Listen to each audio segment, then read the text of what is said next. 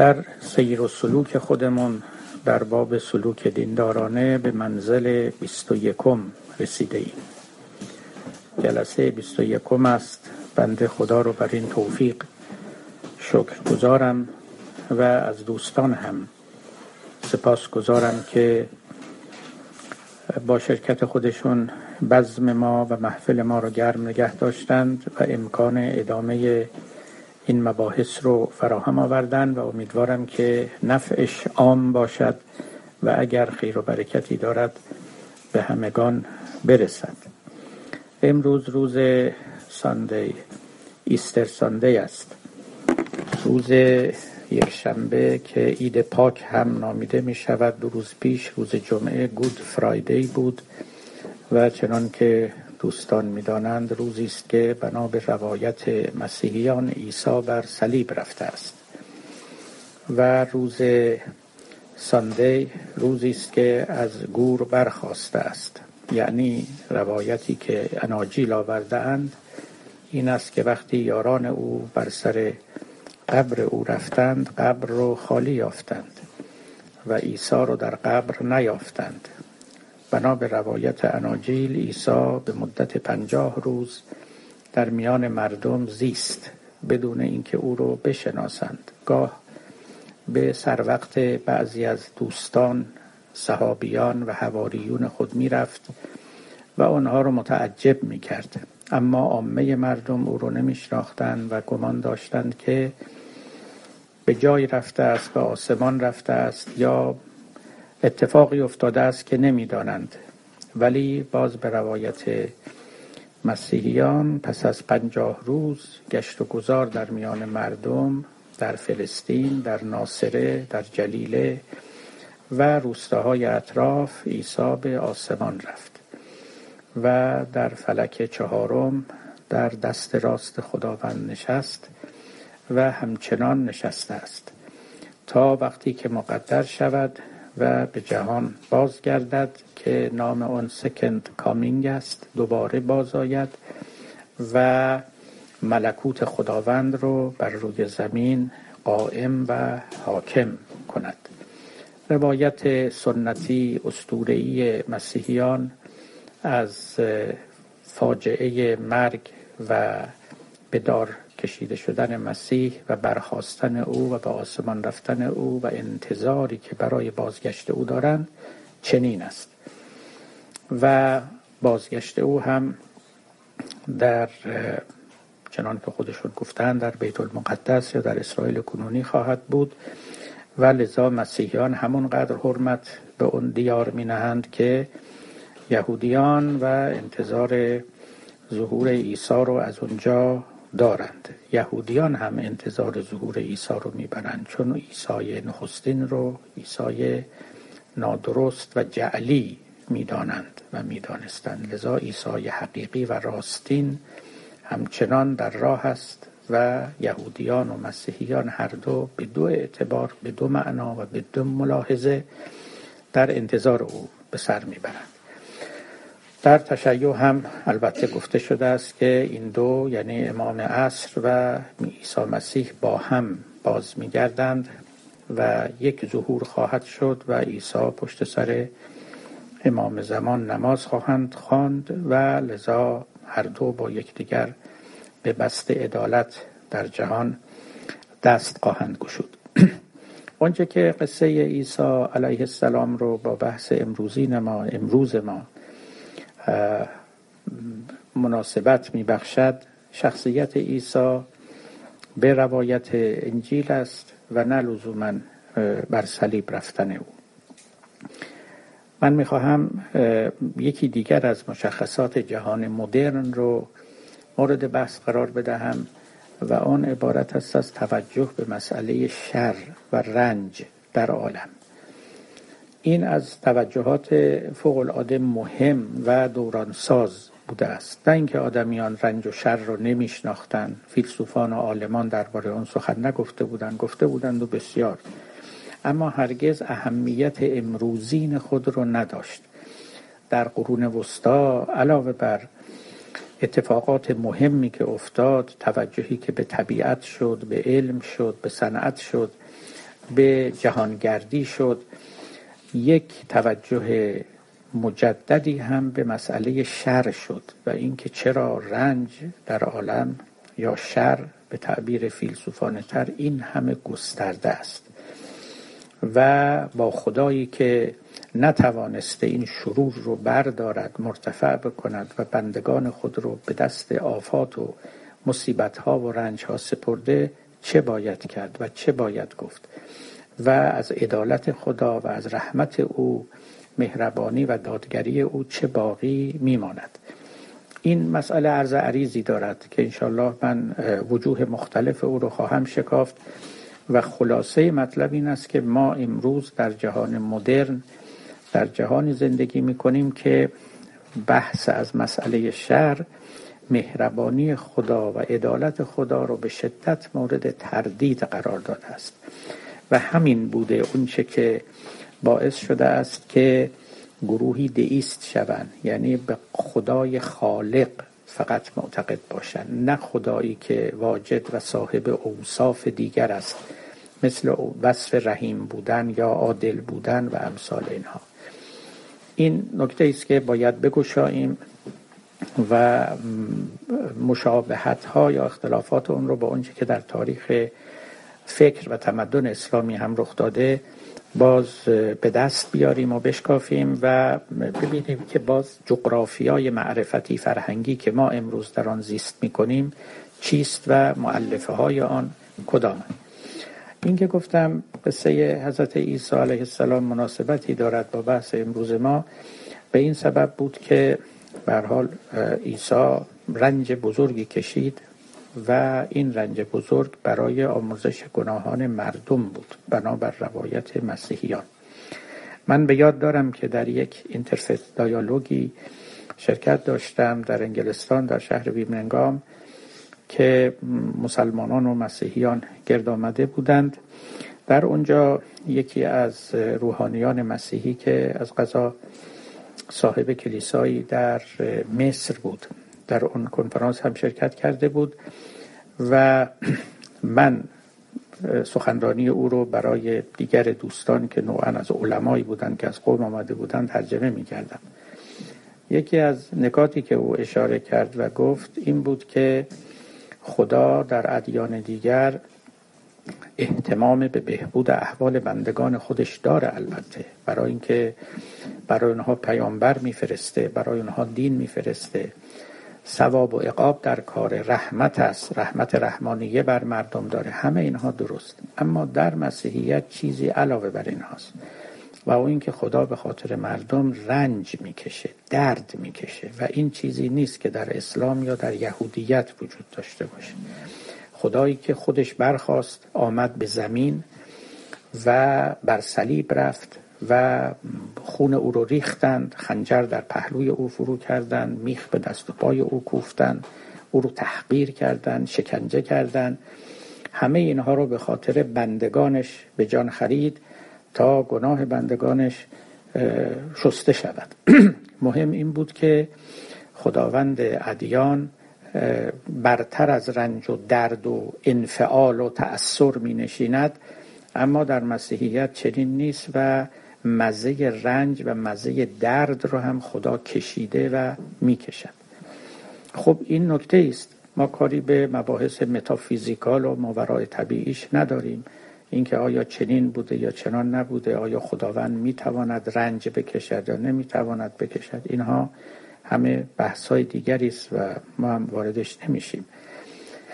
اما سخن در این است که همین خدایی که به خاطر مردم رنج می‌کشد بعدها مورد سوال قرار گرفت که اگر معنی رنج رو میدانه اگر معنای درد رو شکنجه رو میدانه چرا بندگان خودش رو رها کرده که شکنجه بشوند رنج ببینن درد بکشن این همه سلاطین مستبد رو بر مردم حاکم کرده و دست اونها رو نمیبنده تو شکنجه خانه ها توی سیاه چال ها علاوه بر آن این همه بدبختی بیماری رنج فقر اسرت مرگ و امثال اینها که زندگی همه آدمیان رو در هم پیچیده و از زندگی جدایی ناپذیر است.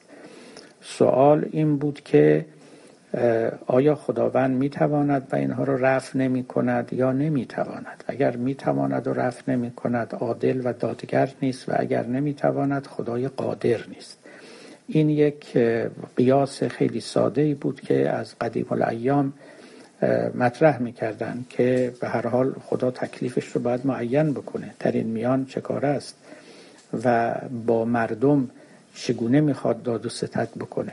به خصوص که همه جا در ادیان آمده است که خداوند رحیم است عادل است. در خود مسیحیت که گاد از لاو خدا از رحمت و از عدالت هم برتر است. عین عشق است عین محبت است. خب این عشق و محبت کجا دیده می شود و در جهان انسانی ما چگونه می توانیم وقتی که رفتار و کردار خداوند رو در ترازوی عقل می نهیم بسنجیم و بدانیم که آیا عدالت هم از او صادر شده است یا نشده است. On top of all this علاوه بر همه اینها که اسمش رنج هست و درد و مرض و بیماری و سختی و اسرت و اینها یک چیز دیگر هم خود خدا افزوده و اون عبارت است از یه موجود لعینی به نام شیطان که او که گناه رو هم برای مردم به ارمغان می آورد یعنی اگر طبیعت مرگ میاره اگر زلزله میاد اگر سونامی میاد اگر این مصیبت ها که همه می‌شناسیم اما یک موجود دیگری هم هست که از کارگزاران خداوند است و از مخلوقات اوست مأموریت ویژه هم به او داده شده است که آدمیان رو بفریبد و آنها رو به گناه بیافکند و بعد اینها همه به جهنم بروند. خب وجود شیطان هم مورد سوال شد. یعنی علاوه بر بقیه مشکلات این هم مشکلی بود یعنی قوز بالا قوز بود و همه اینها مورد سوال قرار گرفته. در جهان جدید چنان که گفتم قصه عدالت و رحمت الهی به شدت مورد تردید قرار گرفته از ناحیه متکلمان مفسران و خدا باوران خدا ناباوران به طوری که امروز شما به هر کتاب کلامی که در الهیات نوشته شده در فلسفه دین نوشته شده مراجعه کنید یک باب بلندی در باب مسئله شرور دارد. چنین چیزی رو شما در کتاب الهیات و فلسفه های گذشتگان نمی بینید نه اینکه اونها به شرور اهمیتی نمی‌دادند ولی چنان که گفتم هنوز بشریت به جایی نرسیده بود که اهمیت این مسئله رو درک بکنه. بشریت به کجا رسید که این قصه برای او اهمیت بیشتر پیدا کرد؟ به اینجا.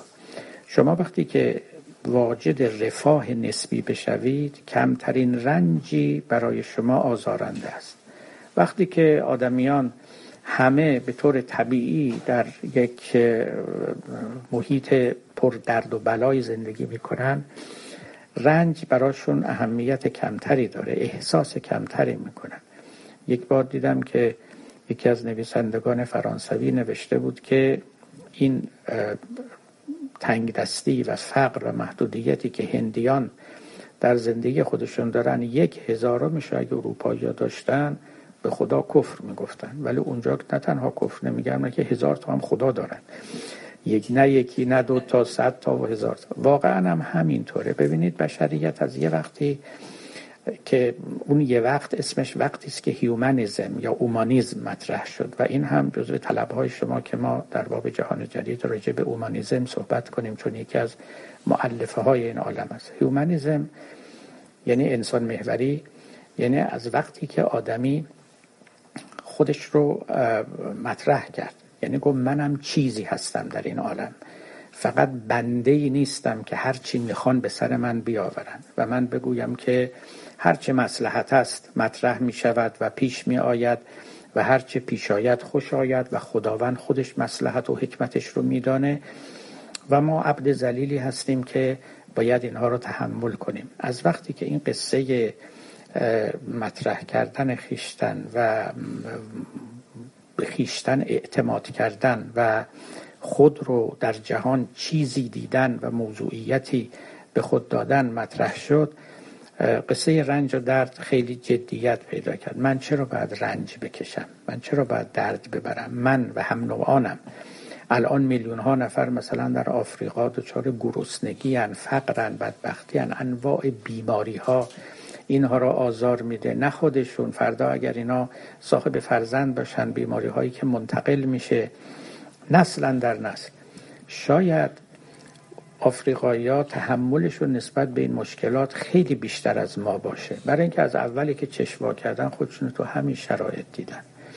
اما دیگرانی که تو شرایط دیگری به دنیا آمدن زندگی کردن یک صدم اون رنج ها براشون کوه سنگینه. بشریت از یه وقتی به رفاه رسید به خودشناسی رسید به مفهومی به نام هیومنیزم رسید. دستش به صنعت باز شد. صنعتی که به معنای تصرف در طبیعت بود آقایی بر طبیعت بود و نقش کشیدن برای طبیعت بود. خب اینا تمامش یک شناختی و یک غروری به آدمی داد که مایل نبود جهان رو اونچنان که هست قبول کند. می‌خواست که جهان رو عوض بکند تا اونچنان که می‌خواهد باشد نه اونچنان که هست. یعنی با طبیعت در افتاد گفت طبیعت طبیعی نیست. طبیعی نیست که ما اینقدر گرسنگی بکشیم آب آلوده بخوریم زلزله بیاد ما بیچاره بشیم. بهترین است که بتونیم جلوی اینها رو بگیریم. به همین سبب این رو که سلف اسرشن بهش میگن تو ادبیات فرنگی یعنی بر حال وجود خود رو اعلام کردن حضور خود رو اعلام کردن که ما چیزی هستیم و اهمیتی داریم و نمی‌توانیم دستخوش اراده های کسی باشیم یا دستخوش حوادث طبیعت باشیم از اینجا به بعد رنج و درد معنای ویژه‌ای پیدا کرد اهمیت خاصی پیدا کرد و بعد در نسبت با خداوند خب بدیهی بود که یک سوال خیلی فربهی باشد که خداوند عادل مهربان چرا باید بندگان خودش رو در چنین اوضاعی بگذارد یا بپسندد و دستی از آستین قدرت برای عوض کردن این شرایط در نیاورد. خب ماجرا البته بسیار کوهن است و چنان که گفتم در دوران ما اهمیت بیشتری پیدا کرده. اما بسیار کهن است. یعنی از وقتی که آدمی فکر می‌کرده مسئله رنج برای او مسئله بوده و آدمیان خدا باور هم در نسبت با خداوند این رنج رو مطرح می‌کردن و مایل بودند که بدانند نقش او در این میان چیست و به او تا کجا می‌توان تکیه کرد و یا حتی در عالم خداشناسی از دیدن مخلوق بتوانند پی به صفات خالق ببرند. و اگر مخلوقات رها شده یه ستم دیده مظلومی رو ببینند این رو ای بسا که به خداوند هم منتصب کنند و بیکاری و تماشاگری او رو مورد انتقاد قرار بدن. در میان بزرگان ما متفکران ما حافظ تا اونجا که من می‌دونم علاوه بر خیام ولی حافظ تنها کسی است که به این قصه احتمام ویژه کرده است و به طور سریح مسئله رو مورد بحث قرار داده و هیچ شرمنده نبوده است از اینکه بگوید این نظام عالم صد درصد نظام درستی نیست و عیب و اختلالی در سازمان عالم و در خلقت این جهان وجود داره. همه شما با اون شعر مشهور حافظ آشنا هستید که پیر ما گفت خطا بر قلم سن نرفت. آفرین بر نظر پاک خطا پوشش باد. یادتونه دیگه صوفیر باده به اندازه خورد نوشش باد. ورنه اندیشه این کار فراموشش باد. شاه ترکان سخن مدعیان میشنود. هزار از مظلمه خون سیاووشش باد. گرچه از لطف سخن با من درویش نگفت. جان فدای شکرین پسته خاموشش باد. پیر ما گفت خطا بر قلم سن نرفت. آفرین بر نظر پاک خطا پوشش باد. چه تکلفی کرده اند شارهان و مفسران حافظ. برای اینکه بگویند که قرض حافظ این نبوده که خطا بر قلم سن رفت بلکه قرضش همین بوده که خطا بر قلم سن نرفت. اما این سخن رو چنان دو پهلو و چهار پهلو ادا کرده که تا امروز هم ما رو گرفتار بندبازی های خودش کرده است. مرحوم متحری در کتاب عدل الهی تفسیری بر این بیت نوشته است و بسیار کسان دیگه و همشون می‌خواستن از چنبر این اندیشه فرار کنن که حافظ قائل به خطا بر قلم سن بوده. ولی به نظر من سخن حافظ بسیار سریح است. اتفاقا شعر چنان سروده شده است که قابلیت تعویل دیگری هم ندارد. به علاوه موارد دیگری در اشعار حافظ هست که معید همین معناست. اونجا که بیا تا می برفشانیم گل برفشانیم و می در ساغر اندازیم فلک را سقف بشکافیم و طرح نو در اندازیم. من همیشه این رو می‌گفتم. می‌گفتم حافظ رو در این ابیاتش باید شناخت. آدمی است که میگه این عالم رو باید عوض کرد. معماریش کجه و از بیخ و بن بد ساخته شده است. فلک را سقف بشکافیم و طرح نو در اندازیم. یادتون باشه این که یه عالمی به طور کامل از نو باید ساخت این حرف عجیبی است که ما از حافظ میشنویم. تو مولانا شما اصلا این رو نمی‌بینید. مولوی آدم بسیار طبیعی است. یعنی میگه جهان هرچه هست عالی است. از این بهتر نمیشه. از این بهتر نمیشه.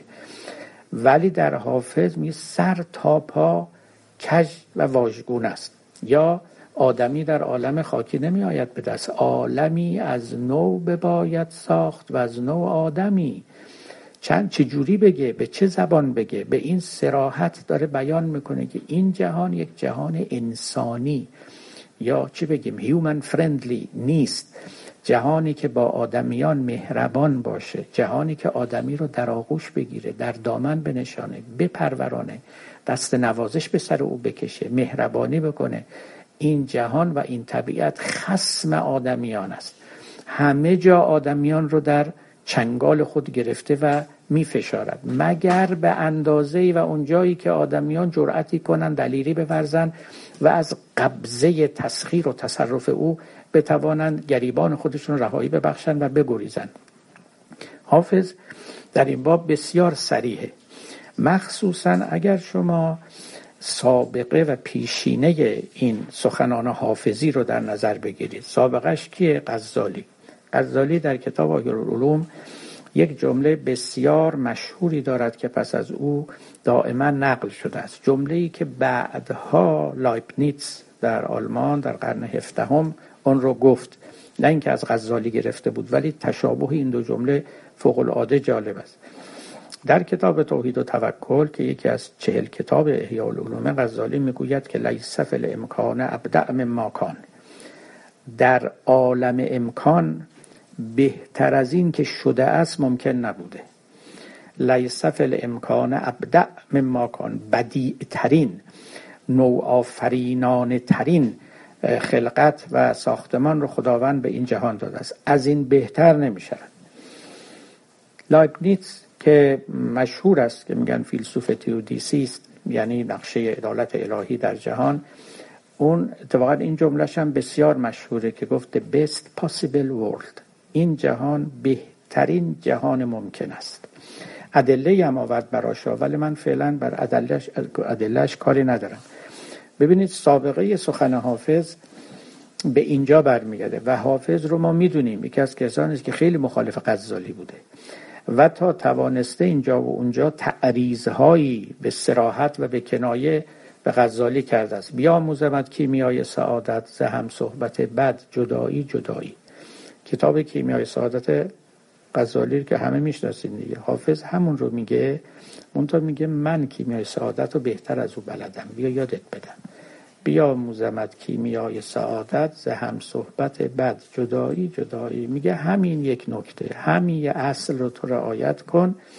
به کیمیای سعادت دسترسی پیدا می‌کنی. رفیقان چنان عهد صحبت شکستند که گویی نبوده است. هیچ آشنایی دل خسته من گرش همتی هست نخواهد سنگین دلان مومیایی. و یا در جای دیگری حافظ میگه دریق و درد که تا این زمان ندانستم که کیمیای سعادت رفیق بود رفیق. همه چیز رو روی رفیق بنا می‌کنه و این خیلی حرف درستی است. نخست موعظه پیر میفروش این است که از معاشر ناجنس احتراز کنید. لذا کیمیای سعادت در دوست خوب است. حالا از این بحث ما بگذریم. من فقط خواستم این رو ارز کنم که حافظ ببینید چه مواجههی با غزالی داره. اون غزالی زاهد بدیهی است که مورد پسند, پسند حافظ نبود. ولو اینکه زاهد پاکیزه سرشتن باشه. بازم مورد قبول چه برسه به اینکه اصولا زاهدان رو و زهد رو شیوه درستی و فلسفه نیکویی برای زندگی نمی‌دانست. باری این ابیات حافظی هم که فلک را سخت بشکافی مترهن در اندازی. یا اینکه پیر ما گفت خطا بر قلم سر نرفت اینا درست انگوش کردن تو چشم غزالی است. یعنی درست داره به او میگه که نه من به شیوه دیگری به جهان مینگرم. و این جهانی رو که تو بهترین جهان ممکن معرفی کردی من می‌گویم که خللها و خطاها و کجیها و کوژیهای بسیار دارد و لزوما بهترین جهان ممکن نیست. نظامی که خب همه میشناسیدش که تقریبا هم عصر با غزالی بود. کمی پس از او به نظر من تحت تاثیر غزالی در ابتدای لیلی و مجنون. لیلی و مجنون از اینجا آغاز میشه دیگه. ای نام تو بهترین سرآغاز بی نام تو.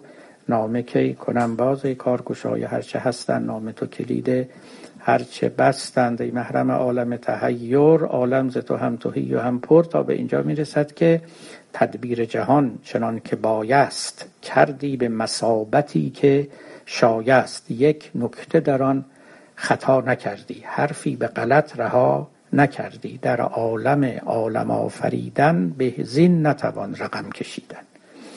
خب این سخن نظامی است که مقتبس از سخن غزالی است. بدون تردید مشابهت های لفظی و معنایی بسیار آشکاری دارد که لیس فی الامکان ابدع ما کان. و در عالم عالم آفریدن به زین نتوان رقم کشیدن و بعد هم حالا توی این کانتکست و توی این پیش زمینه شما سخن حافظ رو بگذارید که پیر ما گفت خطا بر قلم سن نرفت. پیر ما یعنی کی؟ به تعریض یعنی غزالی یعنی بزرگانی مثل او. آفرین بر نظر پاک خطا پوشش باد. خطا پوشی کرد که گفت خطا بر قلم سن نرفت.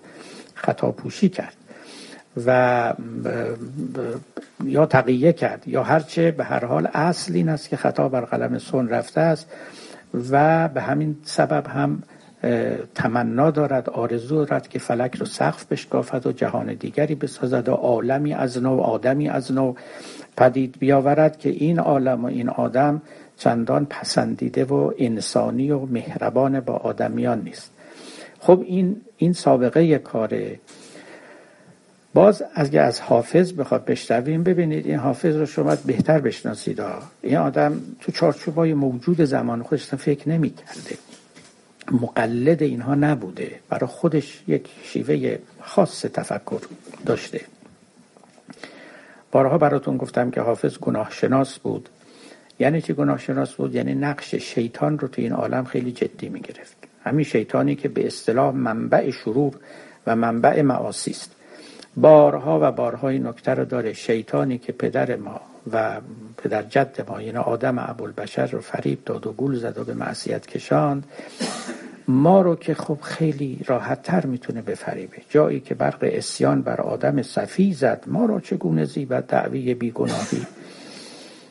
آدم نتونست از چنگال او به بگریزد. ما که به طور قطعی و مسلم می‌توانیم در چنگال شیطان بیفتیم و مبتلا به گناه بشویم. لذا جای عجب نیست. ساقی بیار آبی از چشمه خرابات تا خرقه ها بشوییم از عجب خانقاهی. این خانقاه نشینان که می روند و می نشینند و تسبیحی به دست می گیرند و ذکری می گند و نمازی و طاعتی دوچار یک عجبی می شوند که گویی شیطان بر آنها راه ندارد.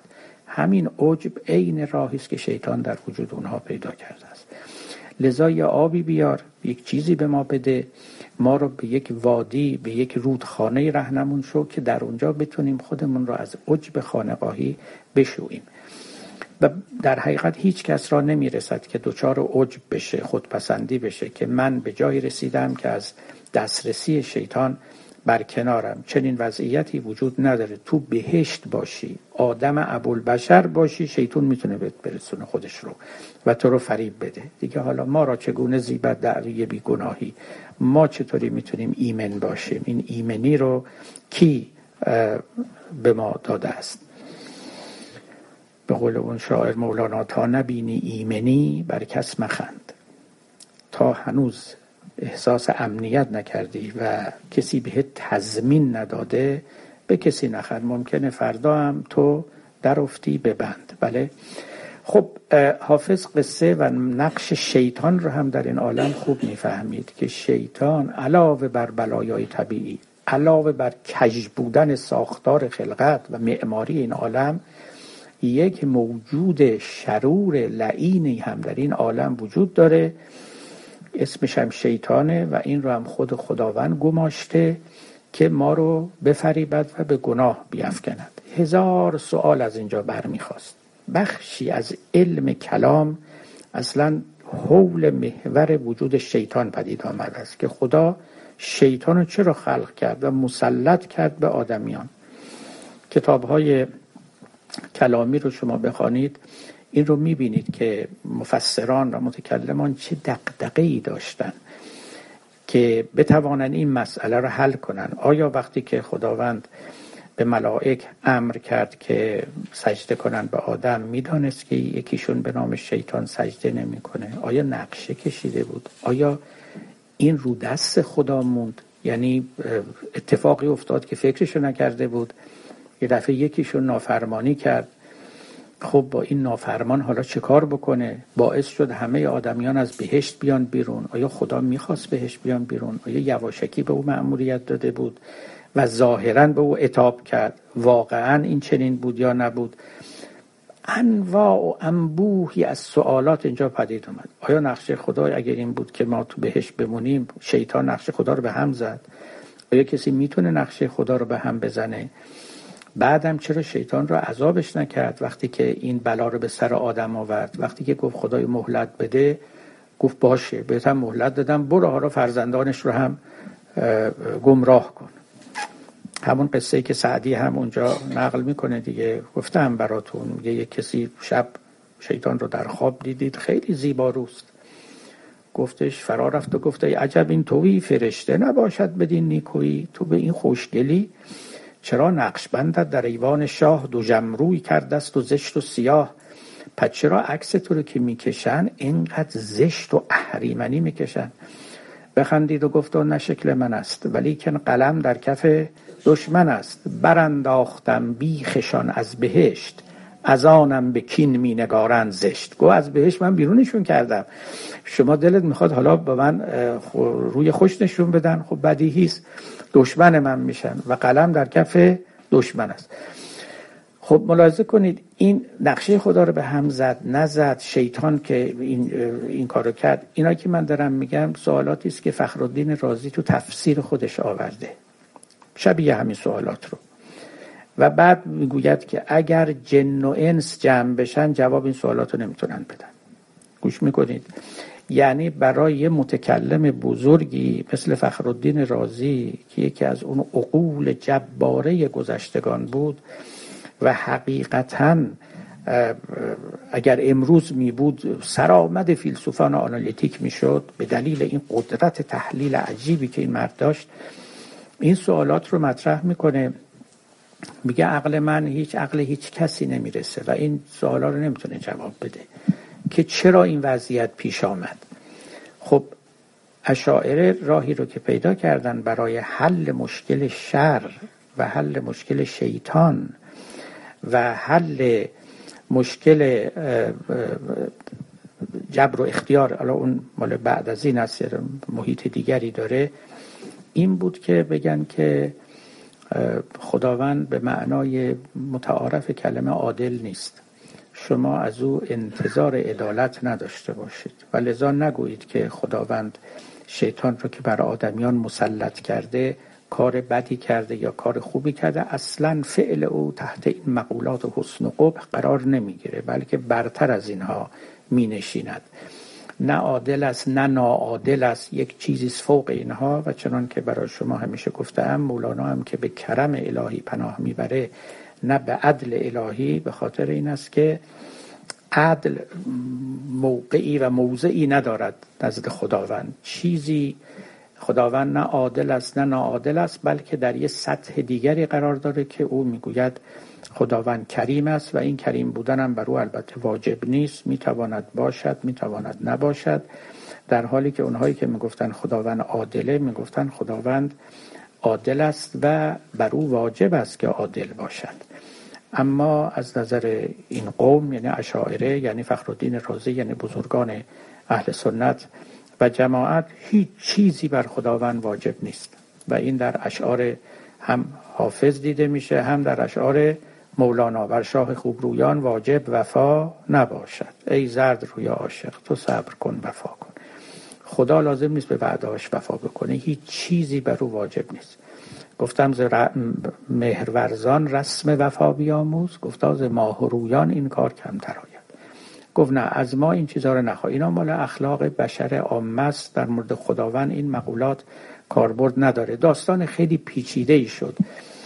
اما اینا همش برای تبرعه خداوند بود که دامن خدا به این آلودگی ها ملوث نمی شود ولی خب شما می بینید دیگه حافظ نسبتا روشن میگه نه به حال این جهان بهترین جهان ممکن نیست و ما می‌تونیم دخالت کنیم عوضش کنیم تغییرش بدیم. دست کم می‌تونیم خواهان تغییرش باشیم ولو اینکه در عمل نتوانیم. چون اگر خواهان تغییر نباشید به همون چه که هست شما رضایت خواهید داد. ولی رضایت دادن به عالمی که در او این همه رنج و بدبختی و ستم و اسرت و و مصیبت هست معلوم نیست که کار نیکویی باشه.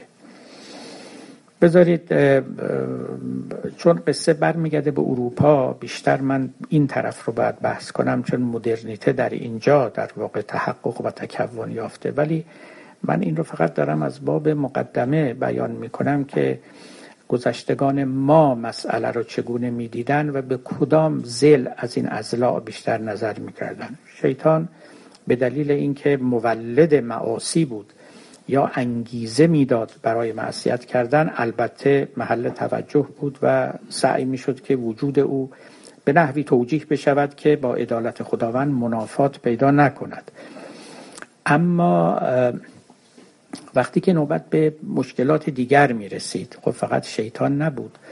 خب اونا می‌دیدند که گاهی زلزله میاد گاهی مرگ میاد تاون میاد وبا میاد. دشواری های فراوان در راه زندگی آدمیان است.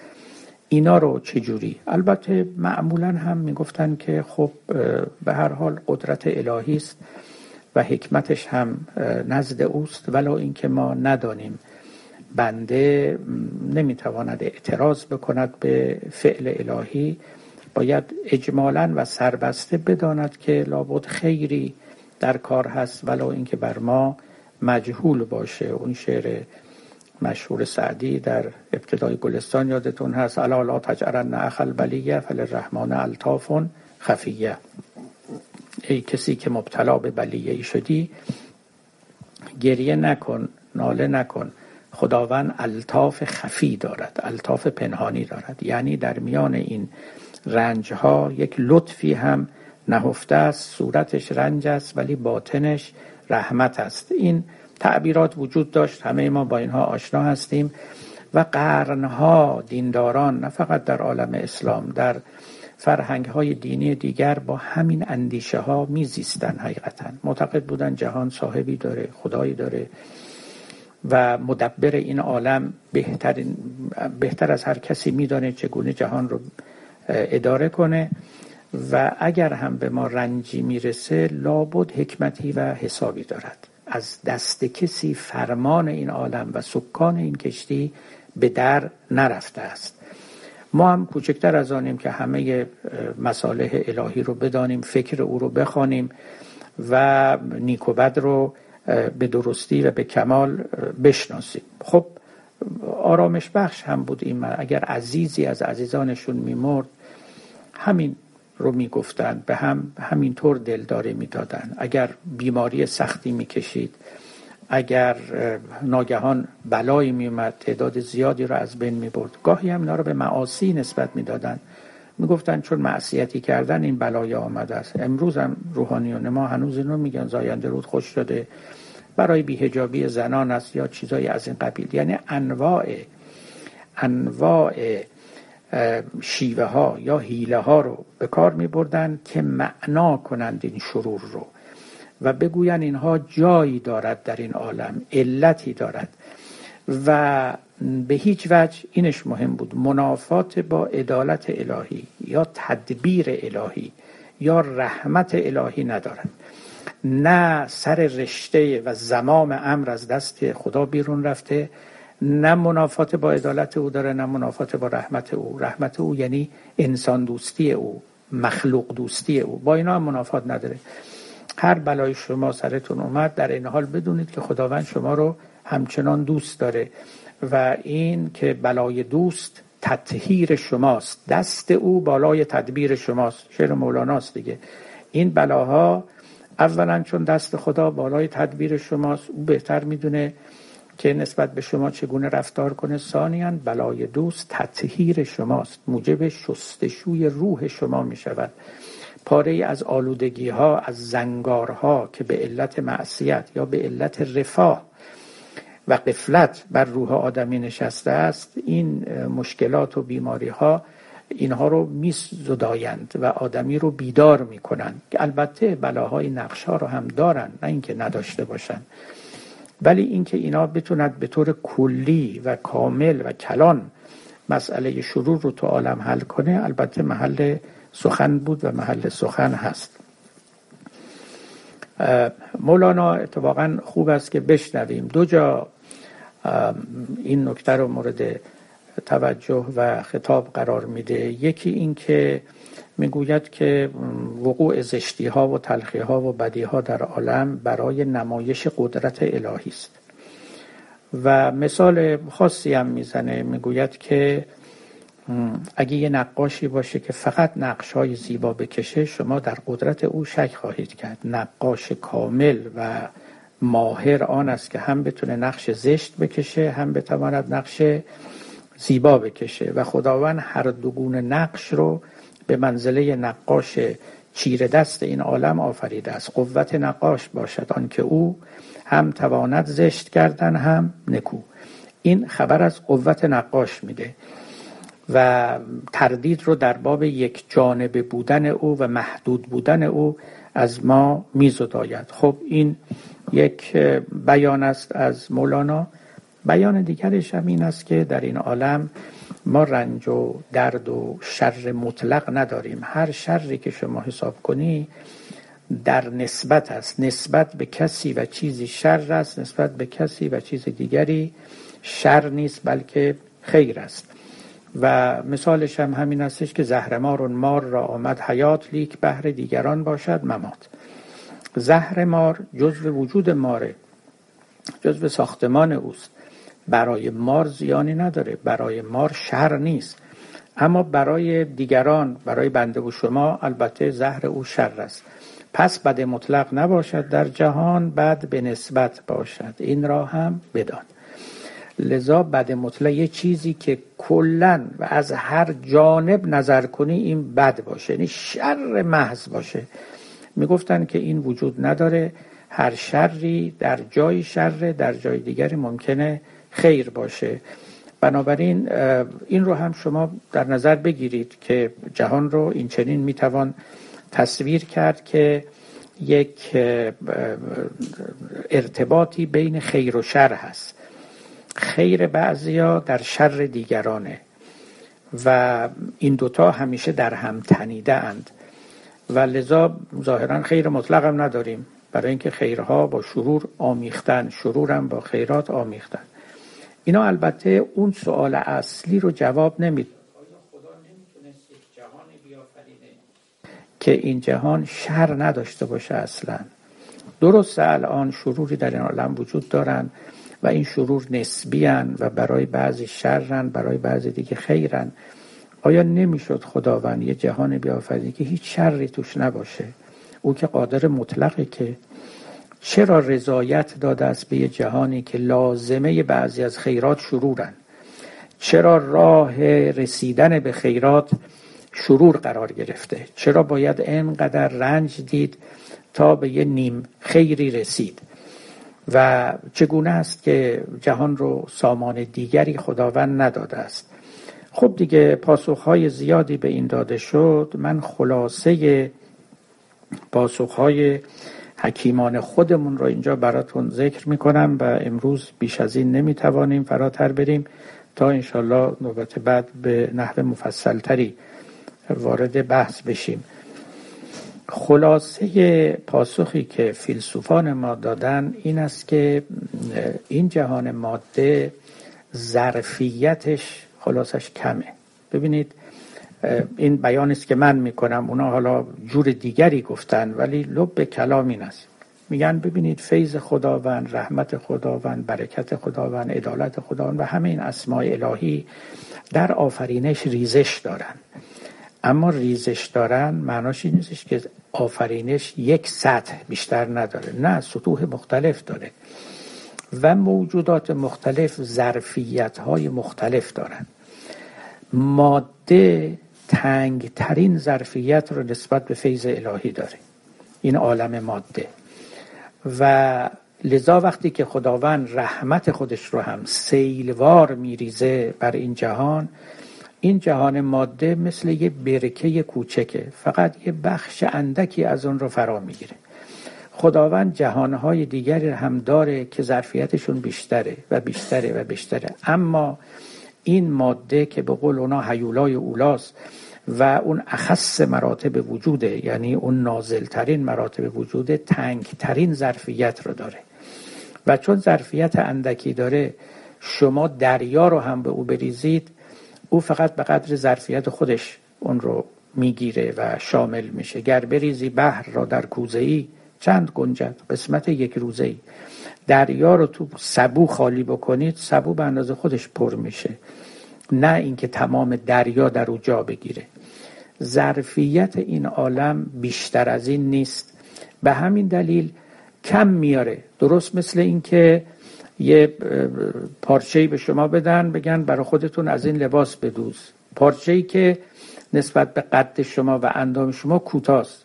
بالاخره آسینش یا کوتاه در میاد یا پارچه شلوارش چون که این پارچه بیشتر از این نیست بیشتر از این قد نمیده. اگر این عالم عالمی باشه که به قول حکیمان قصور ذاتی داشته باشه این تعبیر قصور ذاتی معلوم است. ابن سینا هم این رو به کار می‌بره میگه قصور ماده یعنی ماده ذاتا قاصره ظرفیتش کمه قدش کوتاست کم مایه است این قصور ذاتی هر کاریش بکنی بالاخره همین میشه که الان هست. خدا هم ماده رو که بیافرینه که او هم آفریده ماده این ذاتیاتشه چیزی غیر از این نیست. بنابراین بهتر از این نمی شود ببینید یه مثال ساده ای که بزنم که این نکته بهتر فهم میشه با بعضی بحث های دیگر ما ارتباط داره زبانه. خیلی ها میگن که این زبان عربی مثلا کاملترین زبان هاست و خداوند که به زبان عربی سخن گفته و وحی فرستاده دیگه مطالب خودش رو تونسته بیان بکنه. خب در مقابلش یک رأی دیگری هست. رأیی که به نظر من خیلی درسترم هست. با اینکه زبان عربی هر که هست یک چیزی ساخته دست بشر. و محدودیت داره. مثل هر زبان دیگری. شما هر اندیشه ای رو به این زبان نمی‌تونید بیان بکنید. در بعضی از وجوه این زبان پیشرفته تر و غنیتره. در بعضی از وجوه خامتر و ناشکفته تر باقی مونده. خدا هم که باشه وقتی می‌خواد حرف بزنه اگر برای سخن گفتنش این زبان رو اختیار بکنه این زبان محدودیت های خودش رو بر او مینهد. زبان انگلیسی هم انتخاب کنه همینطوره زبان چینی هم انتخاب فرق نمی‌کنه. برای اینکه این زبان ها زبان هستند که محدودیت ذاتی دارن. همه مفاهیم رو در دل اینها نمیشه ریخت و بیان کرد. عین این ماجرا در مورد ماده هست. این ماده ای که و این طبیعتی که ما در او زندگی می‌کنیم و از جنس او هستیم. این طبیعت محدودیت فراوان داره. همه چیز رو در خودش نمی‌تونه جا بده. دو تا چیز متضاد رو شما می‌خواد در او جا بدی دیگه جا نمی‌گیره. این تضاد توی همین ماده است دیگه. خیلی از چیزهایی که متضادن تو عالم دیگه متضاد نیستن. شما می‌تونید چیزهای متناقض رو تو ذهن خودتون حاضر کنید. نه؟ اما در عالم خارج این چیزهای متناقض نمی‌تونن پیدا بشن. شما وجود و عدم رو می‌تونید با هم در ذهنتون جمع کنید و بیارید. اما در عالم خارج وجود و عدم با هم جمع نمیشن. اینا نقیزه اینن نه؟ ملا صدرای جمله خیلی خوبی داره. میگه هرچه یک موجود وجودش رفیعتر باشه ازداد رو در خودش بهتر جمع می‌کنه. توجه می‌کنه کل ما کانه شیء اشد و تحصلا کانت اکثر و جمعیتا للازداد و احوال المتخالفه. ببینید این این ماده که تضاد توش پدید میاد به دلیل تنگی ظرفیت اوست. خیلی چیزا با هم جمع نمیشن. فراتر از این برید با هم دیگه جمع میشن. خب این ماده رو خدا چیکارش بکنه؟ بیشتر از این نمی‌تونه بگیره. بهتر از این نمیشه. لذا ببینید این که میگه این عالم بهترین عالمی است که ساخته شده است معناش اینه که با این ماده بهتر از این نمیشه ساخت. ولی میشه تصور کرد یه عالمی بهتر از این عالم رو. منتها به شرط اینکه جنسش از جنس طبیعت نباشه از یه جنس دیگری باشه. شما فکر کنید با آب مثلا می‌خواد یه جهان بسازید. فقط آب هیچ عنصر و ماده دیگری ندارید. خب این آب یه کشش و ظرفیت معینی داره. همه چیزو باش نمی‌تونید بسازید. یه چیز شما فکر کنید با طلا می‌خواد یه عالمی بسازید. خب این عالمی که از طلا ساختید باز یک سری خصوصیات رو نخواهد داشت یک رشته خصوصیات هم خواهد داشت. با چوب بخواید بسازید. عالم هیچ یه ساختمون. با چوب بسازید با طلا بسازید با آب بسازید. ملاحظه می‌کنید هر ماده ای رو شما به دست بگیرید محدودیت های خودش رو داره. زورم نمیشه گفت مگر اینکه اون ماده رو عوض کنید. خب اگه ماده رو عوض کنیم یعنی چی؟ یعنی طبیعت رو برداریم. اصلا عالم طبیعتی نباشه. خب این همون سوالی بود که بعضی از فلاسفه می‌گفتن چه می‌شد اگه خدا اصلا عالم طبیعت خلق نمی‌کرد؟ ما قبول داریم که عالم طبیعت ظرفیت ویژه‌ای داره. هر وقتم به وجود بیاد با همین مشکلات همراه خواهد بود. اگر میزان مثلا غذاهای جهان به اندازه معینی است بینهایت که نیست. یه طرف این عالم بردارن بخورن به اون طرف نمی‌رسه. خب روشنه.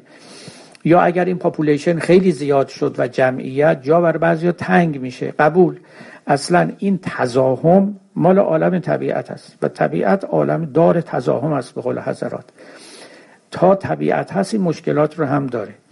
وقتی که عالم طبیعت هست بر اثر قوانینی که ماده داره و طبیعت داره ممکنه توش ویروس بدید بیاد میکروب بدید بیاد بعد بیماری بشه بعد تا اون بشه بعد سیفیلیس بشه بعد بیماری های دیگه بشه بعدم خب یه دی بر اثرش بمیرن. آره اینا لازمه وجود طبیعته. حالا اگه خدا اصلا کل طبیعت رو نمی آفرید چطور می‌شد مثل یه کسی که قصه نوشته بود توش همینطور هی گفته بود این رو کشت و اون به او خیانت کرد و فلان. بعدم گفت این لازمه قصه نویسی مده که گفت حالا کل قصه رو نمی نوشتی چطور می‌شد خب حالا می‌بینید این قصه اینطوریه دیگه. یعنی یه وقتی که به قول معروف راجع به بعض از داستان ها هم میگن ناقدین ادبی میگه توی این قصه همه چیزش راست غیر از کل قصه که دروغه. یعنی هر چیزی در جای خودش قرار داره وقتی که داخلش رو می‌بینیم. اما کل اون قصه می‌تونه نباشه. یا یه فیلمی شما بسازید که به شدت دلازار باشه و بیننده رو ولی همه اون حوادثی که در فیلم میگذره بسیار هنرمندان فیلم برداری شده باشه قصه سناریو خیلی خوب نوشته شده ولی کل این سناریو و این فیلم رو شما می‌تونستی نسازی اصلا.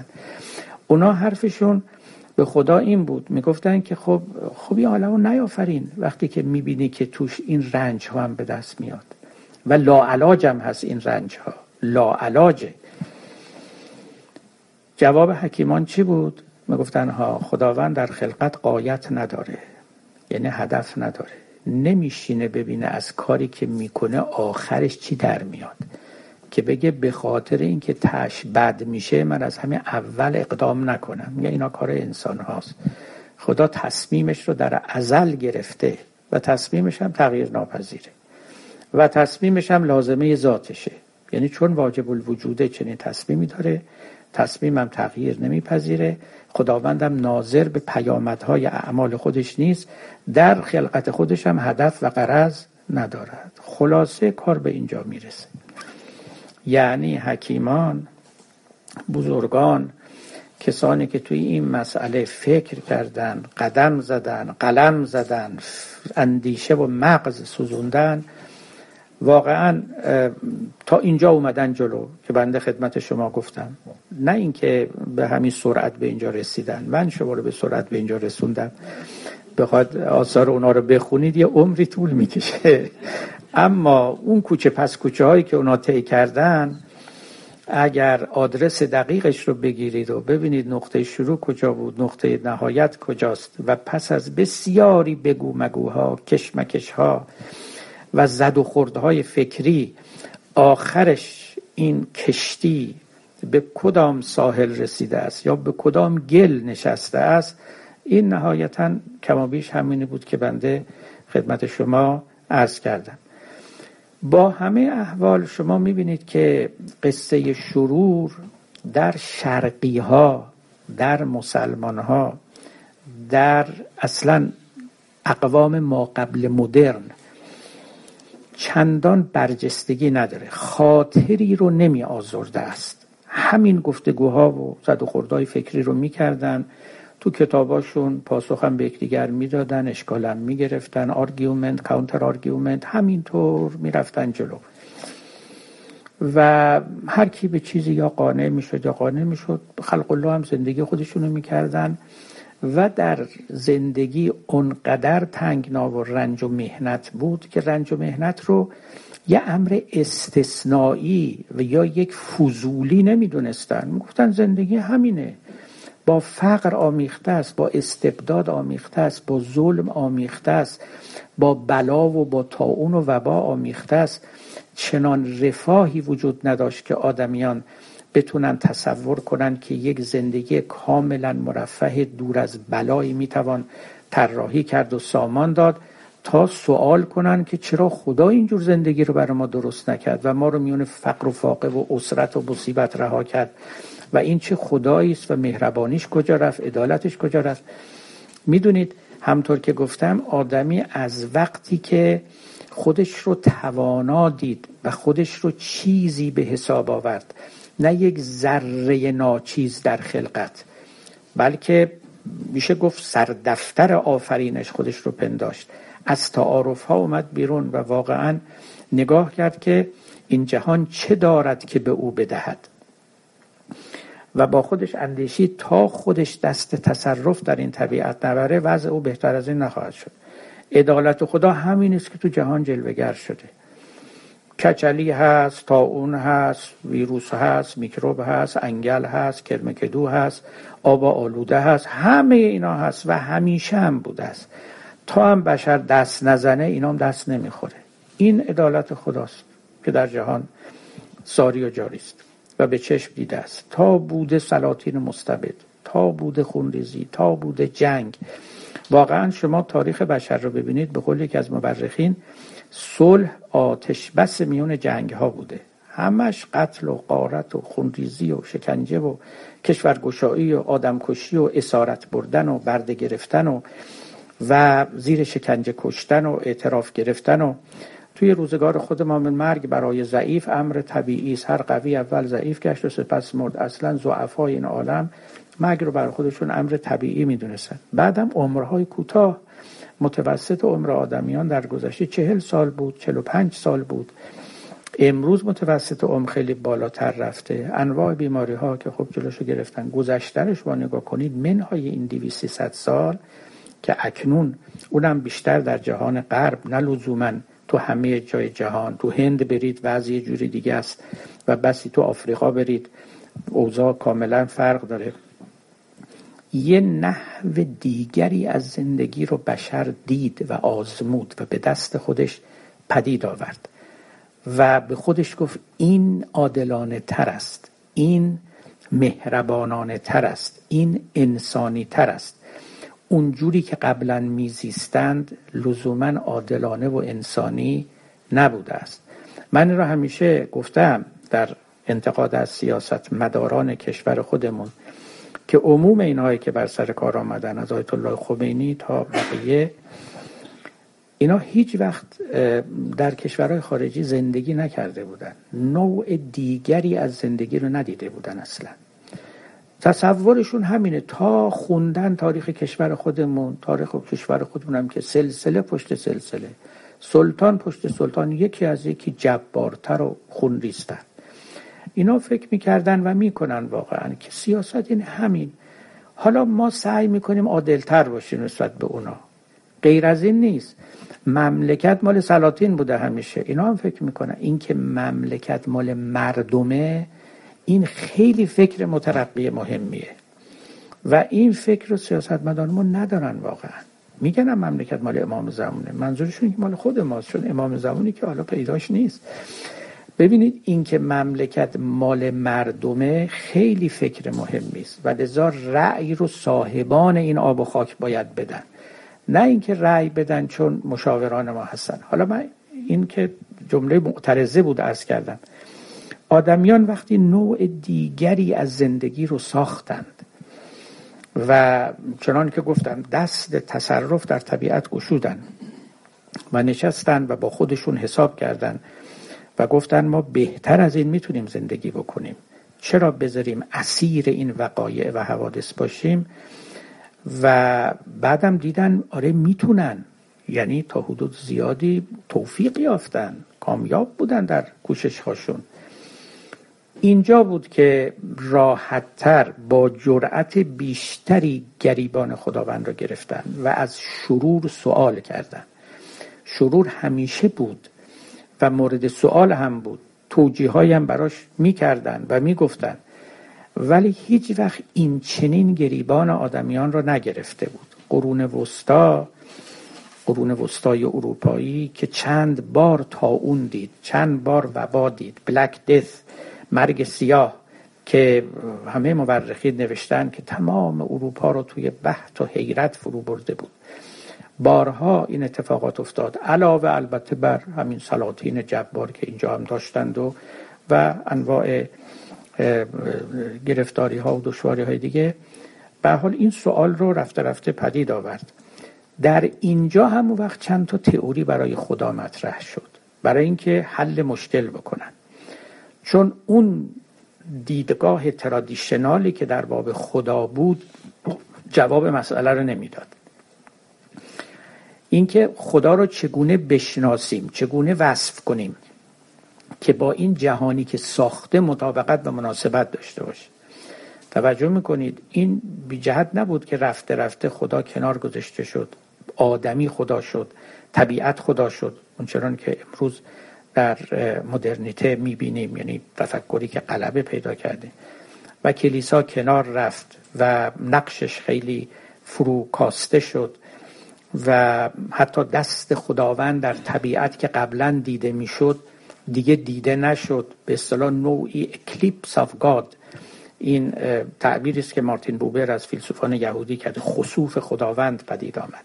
eclipse of God خدا مثل یک خورشیدی که پشت ابر میره یا در خسوف واقع میشه چنین نقشی پیدا کرد. در قرون وسطا و دوران ما قبل مدرن خدا یک خورشید بود که میتابید.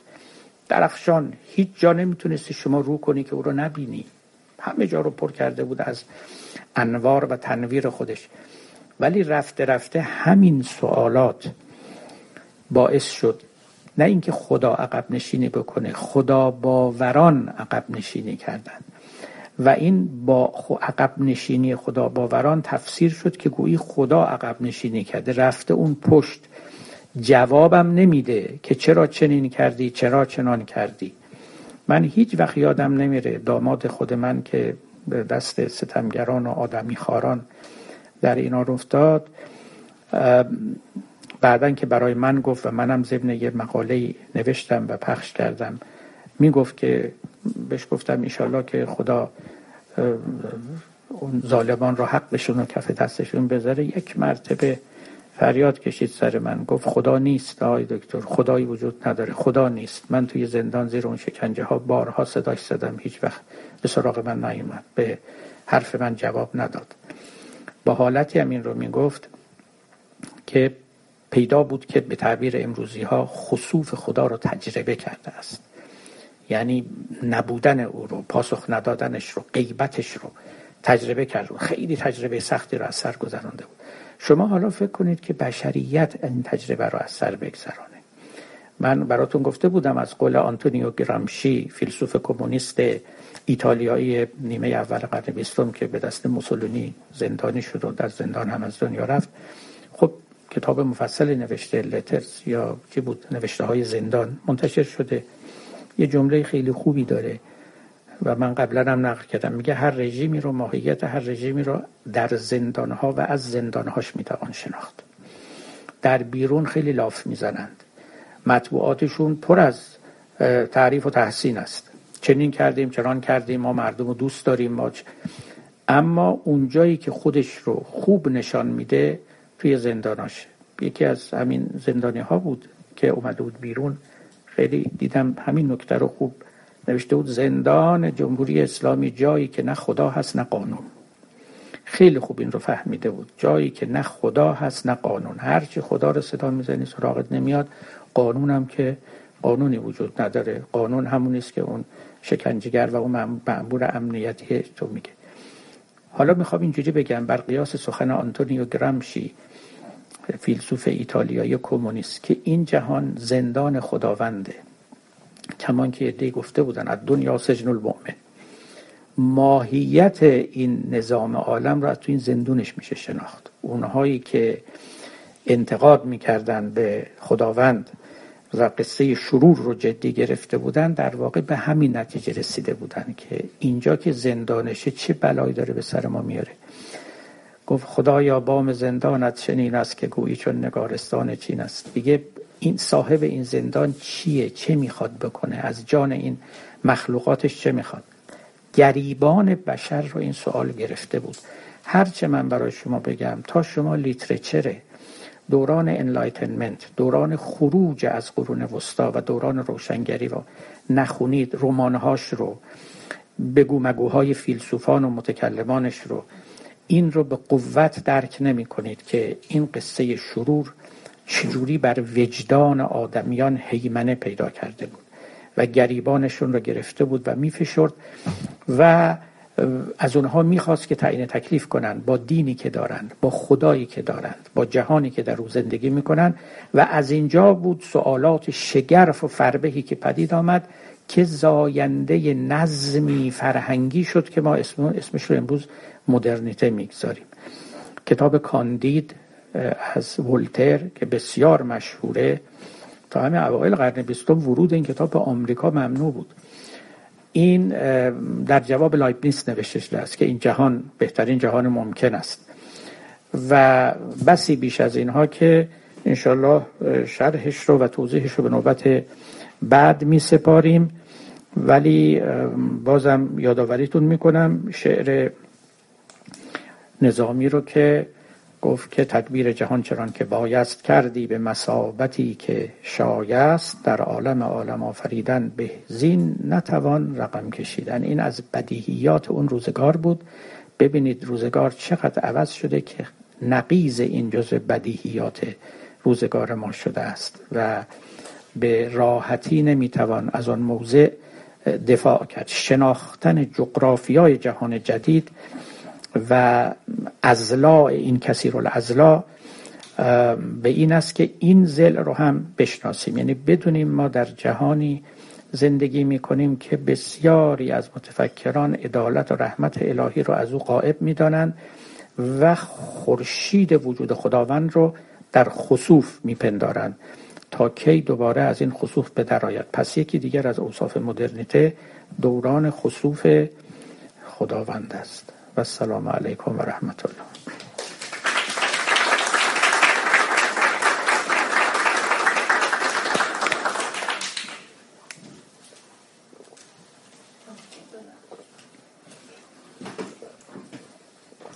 من اینو ببخشید. یه نکته رو قبل از اینکه سوالی مطرح بشود بگم. من در این بحث ها در مقام پاسخ دادن به این مشکلات نیستم. یعنی بحث ما این نیست که اثبات کنیم تو این عالم رحمتی عدالت. من دارم مدرنیته رو توصیف می‌کنم که چرا این چنین پدید آمده است. اگر یه وقتی خواستیم بحث خداشناسی بکنیم اونگاه خب البته باید فراتر از این دایره برویم و اینکه خدا رو چگونه باید تصویر کرد که این مشکلات پدید نیاید. ممکنه من در ضمن سخنانم اشاراتی بکنم ولی مقصود و مقصد اصلی من اون نیست. بفرمایید. سلام و عرض سلام و تشکر. متشکرم. خدمت شما البته ما دوستانی داریم که خداوند توفیق به من داده که منتی گذاشته که بتونم خدمتی بکنم. واقعا مفتخرم. همه اونها تک تک از شما تشکر می‌کنم و سلام و ارادت دارم به خصوص جناب پروفسور افرامجانی عزیز. خیلی سلام گرم خدمت سلام بر و همیشه دعاگوی شما هستن یکی از دوستان خانم دکتر سهیلی پور عزیز سوال از خدمت شما داشتن در مورد فرضیه رویاهای رسولانه که گفتن که پایان یافته. می‌خواستم ببینن این قسمت شیشم قسمت پایانی اون هست. و نه ادامه خواهد یافت انشالله. بله. و سوال دوم دیگه استاد عزیز آریای مهربان. سوال کردن از خدمتتون راجع به راز صحبت کرده بودن. گفتن که دوست داشتن بدونن که البته صحبت های زیادی راجع به درس گفتارهای شما بوده. اما می‌خواستن سوال ایشون این بوده که این یک دلیلی برای خود راز می‌خواستن. یعنی می‌خواستن ببینن چجوری به این راز باور کنن. این سوال ایشون بوده. البته اگر من دقیق گفته باشم ایشون سوالشون این بوده که تعریف دقیق و تحلیل راز چیست و یا اینکه چگونه می‌توان به راز باور پیدا کرد. با ارادت زیاد و تشکر و تمام دوستان سلام مخصوص. دارم اینو من میگم خدمتتون که متوجه بشم واقعا من ارادت اینا رو به شما متشکرم. در باب راز من سخن گفتم. حالا انشالله باز در درس های مصنوی امیدوارم اونجا بیشتر توضیح بدم. بله.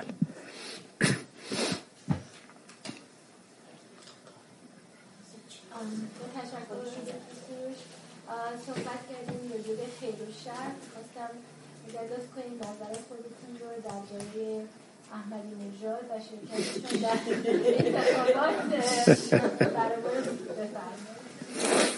نه والا این سوال من نفرمایید من اصلا نه جواب آماده ای دارم. بله خودشون میدن آخه چه ارتباطی با بحث امروز ما داره خانم یا. و آخه سیاست ما که مدرن نیست اونجا چه. بله. دارن یه کارایی می‌کنن دیگه. ما چرا خودمون رو مشغول اون کارا بکنیم؟ بله. همین که یه ذره ذهن من و اخبار اینا فرا می‌گیره کافیه. بیشتر از این دیگه راست نیست بحث بکنیم و اینا. واقعا میگم. بله. من حالا یه پیغامایی دارم برای اصلاح طلب و سیاست مدارا یه وقتی خواهم گفت. بله یا خواهم نوشت. انشالله بله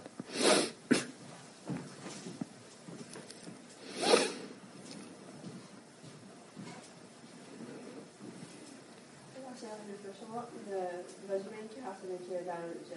آها کلا همون رفاه نسبی به وقتی یکم مشکل بیشتر میشه ظاهرا معنویت کمشون بیشتر میشه بعد من مثلا اولا واقعا فکر کنید که باشه مثلا در زندگی خودش خوبه آخرش حل بکنیم به مشکلات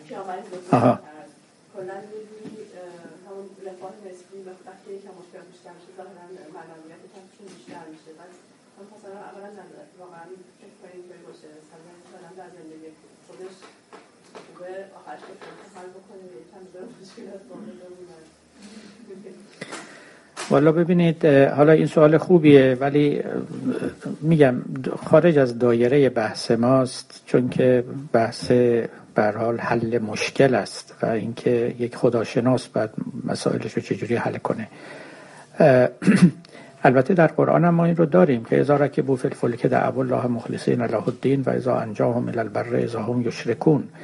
وقتی که در کشتی می نشینند و حراس از غرق شدن رو پیدا می‌کنن و در دامن امواج متلاطم قرار می‌گیرن ناگهان به یاد خدا میافتند. دعو الله مخلصین له الدین. با اخلاص تمام خدا رو می‌خوانن اذا انجاهم البره اذا هم یکشور که وقتی که به خشکی می‌رسن پا به ساحل می‌گذارن یادشون میره. و همون شرک دوبارهشون رو پیشه می‌کنن.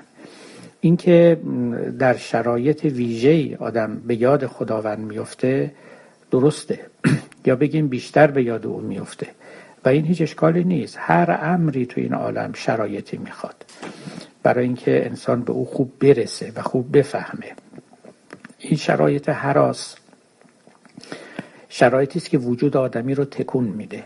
هر چیزی که آدمی رو تکون میده زلزله میندازه توی وجود آدمی این آدمی رو از قفلت بیرون میاره به اصطلاح. و یاد یک وجوهی و ابعادی از خودش میاندازه که قبلا از اونها قافل بوده. به اونها فکر نمی‌کرده.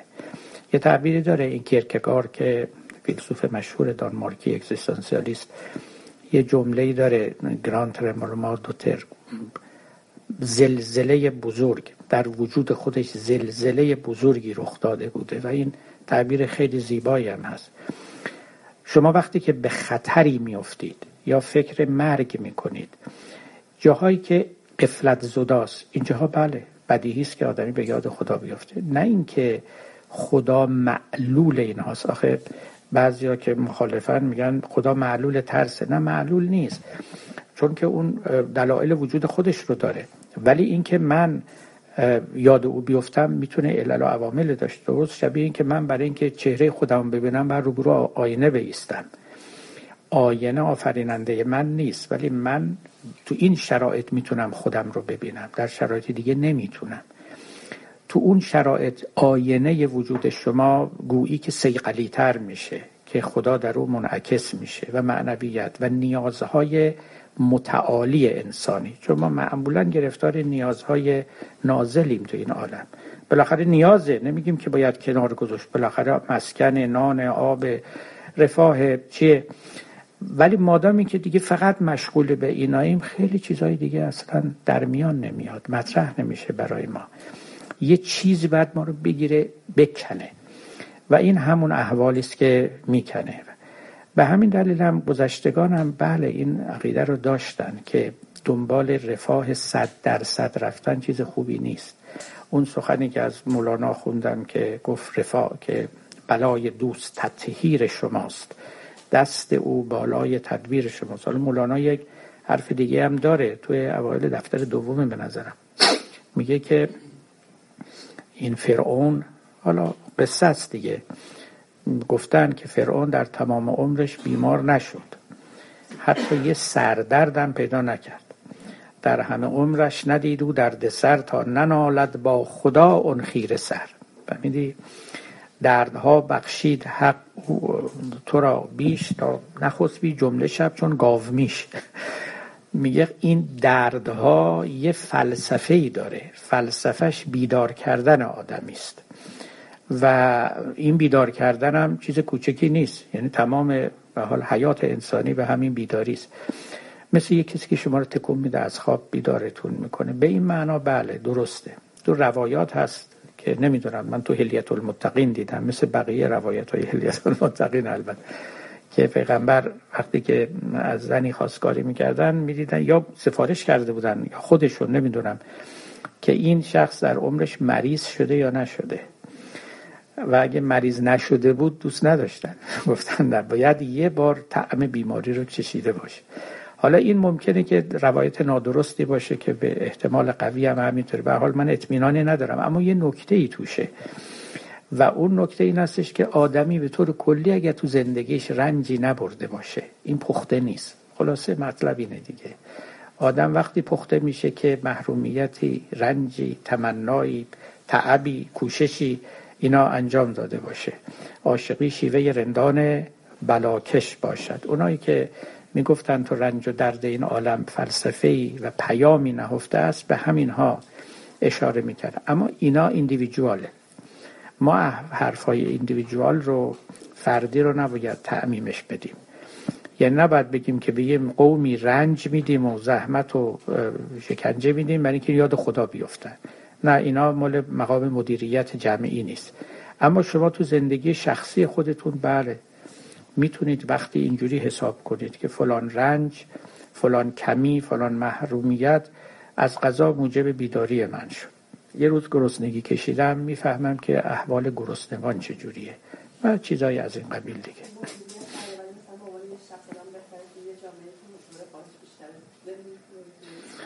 نه ببینید ما البته همه جا رنج خودش رو داره. اینا بستگی به امیال شما داره. شما ممکنه آدم فداکاری باشید. بگید من توی یه جامعه زندگی می‌کنم که از این کمبودا زیاده. خودم هم تحمل می‌کنم تا بتونم کمبود دیگران رو رفع کنم. یه کسی دیگری ممکنه این کارو نکنه. اینا دیگه جزو شفقتی است و جزو کرمی است که آدمی می‌تونه بورزه. کسی گریبان شما رو نمی‌گیره. یعنی خلاف عدالت نیست. خلاف قانون نیست. اما اگر بخواد برتر از عدالت عمل کنید این فداکاری ها و گذشت ها هست. الان چقدر طبیبا هست که خب از همینجا هم هستن. میرن مثلا آفریقا جایی یک هفته یک ماه. بدون اینکه چشم داشته مزدی داشته باشن. با بیماران میجوشن اونها رو درمان می‌کنن. اینا خیلی کارهای انسانی. اصلا انسانیت به همین چیزا زنده است. بله خیلی خوبه. ممکن هم هست کسی نخواد و فرار کنه. بگه این چهار سباه عمر رو من حوصله و حال این چیزا رو ندارم. اون طرفیش هم هستن البته. بله همه جورش هست. این دوربین ما و این فیلم اینجا محدودیتی داره. ظاهرا هم رو به پایانه. شاید هم بفرمایید شما دیگه شما سوال آخرین رو بفرمایید. بله خیلی ممنون آقای دکتر تو صحبتاتون اشاره کردیم که اشاعره معتقد معتقدن که هیچ چیزی بر خدا واجب نیست حتی عدالت حافظم که برمیگردم من حافظی شما رو ندارم. اگه چیزی اشتباه گفتم شما خیلی کم کنید شبیه همون نامینالیست که توی اروپا بود. حالا نمی‌دونم دقیق میگم یا نه. اگر این فرضیه درست باشه یا ابعادش رو بتونیم گسترش بدیم این فرضیه که حالتی که برای سیاست هم ما قائل بعضی قائل هستن که حالا یه درست بگم ماکیاولیستا هستن که میگن که سیاست هم پدر مادر نمی‌شناسه. و هر چیز یعنی هیچ قید و بندی روش نیست و هیچ قانونی برش حاکم نمی‌تونه باشه. اگه سیستمی از بالا برای خودش هیچ گونه داربستی نداشته باشه. خب وقتی پایین بیاد این چیزها رو میشه ازش انتظار داشت که اتفاق بیفته در درجات پایین تر در لیولای پایین تر منظورتون چیه از بالا؟ یعنی که خداوند برای خودش اگر بخوام خداوند رو در این منظر و جایگاه ببینیم که هیچ گونه خودش رو در قید بند هیچ چی نمی‌بینه. یعنی حتی به ما اجازه هیچ گونه سوالی نمیده یا جای هیچ گونه کوشنی برای ما نمی‌ذاره. در این حال که خب ظاهرا اختیاری به همون داده که این کار رو بکنیم. خب بعد هم که پایین و پایین و پایین تر از انسان ها هم می‌تونیم این انتظار رو داشته باشیم چون محصول و مخلوق همون خداوند هستن که یه همچه سیستمی تو کار خودشون در نظر بگیرن که هیچ قانونمند نباشن به هیچ بله یعنی متاسفانه همینطور هم هست. یعنی شما اگر یه خدای ناعادل رو بپرستید اون وقت این در رفتار شما هم که ستایشگر و عبادتگر اون خدا هستید متجلی خواهد شد. یعنی ناچار یه مقداری اثر می‌ذاره. ممکنه ما بنشینیم و بگیم خودمون قانون گذاری می‌کنیم. ولی این به راحتی پذیرفتنی نیست. برای یه کسی که می‌خواد در حوزه بالاخره تعلیمات و احکام دینی باقی بمونه. حالا بذارید من یه مثالی بزنم که این مثال خیلی هم واضحه. خیلی هم فلسفی نباشه. ببینید پاره از احکام فقهی ما هست. امروز یعنی در فقه ما بوده به طور سنتی و امروز هم خب فقیهان به اونها باور دارن تو رساله هاشون می نویسن بحث می‌کنن که اینا آشکارا غیر عادلان است. در نسبت با زنان در نسبت با دیگر مردم یعنی غیر مسلمانان در نسبت با بردگان. ولی اینا اصرار دارن به این احکام و قوانین. میگن که اینا رو خدا گفته. و هر چی خدا گفته حتما عادلانه است. لذا ما نباید بحث کنیم که آیا اینا عادلانه هست یا نیست. چون از او صادر شده دیگه قطعا اون تو عدالت رو نهادند و ایمبدد به قول اینا. در او نهفته است.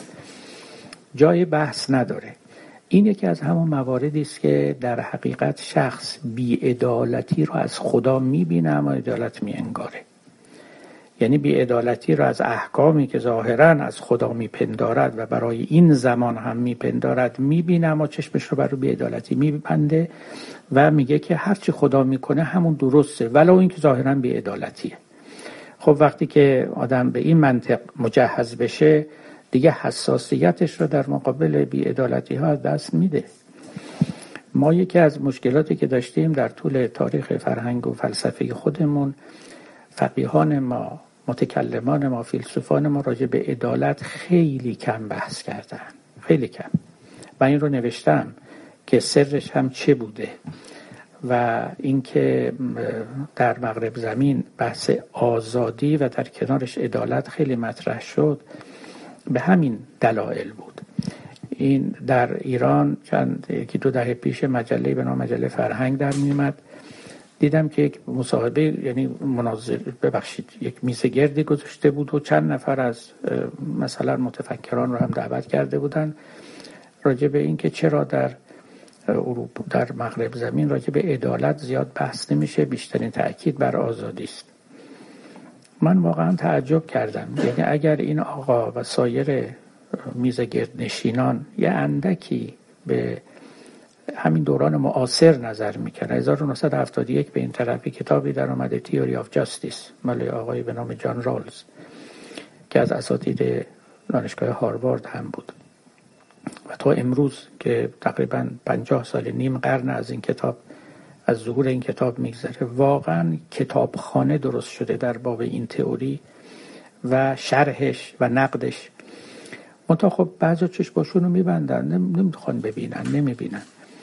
و در میان ما متاسفانه قصه به این جدیت و حساسیت اصلا وجود نداشته. شما نگاه کنید خب اینا هم باز علت داره. بازم علتش رو من عرض می کنم خدمت شما. ببینید در میان ما که همیشه استبداد بود و ناامنی بود یک سخنی رو در آوردن و به پیامبر نسبت دادن گفتن که پیامبر فرمودن و این تو کتاب های روایی هم هست.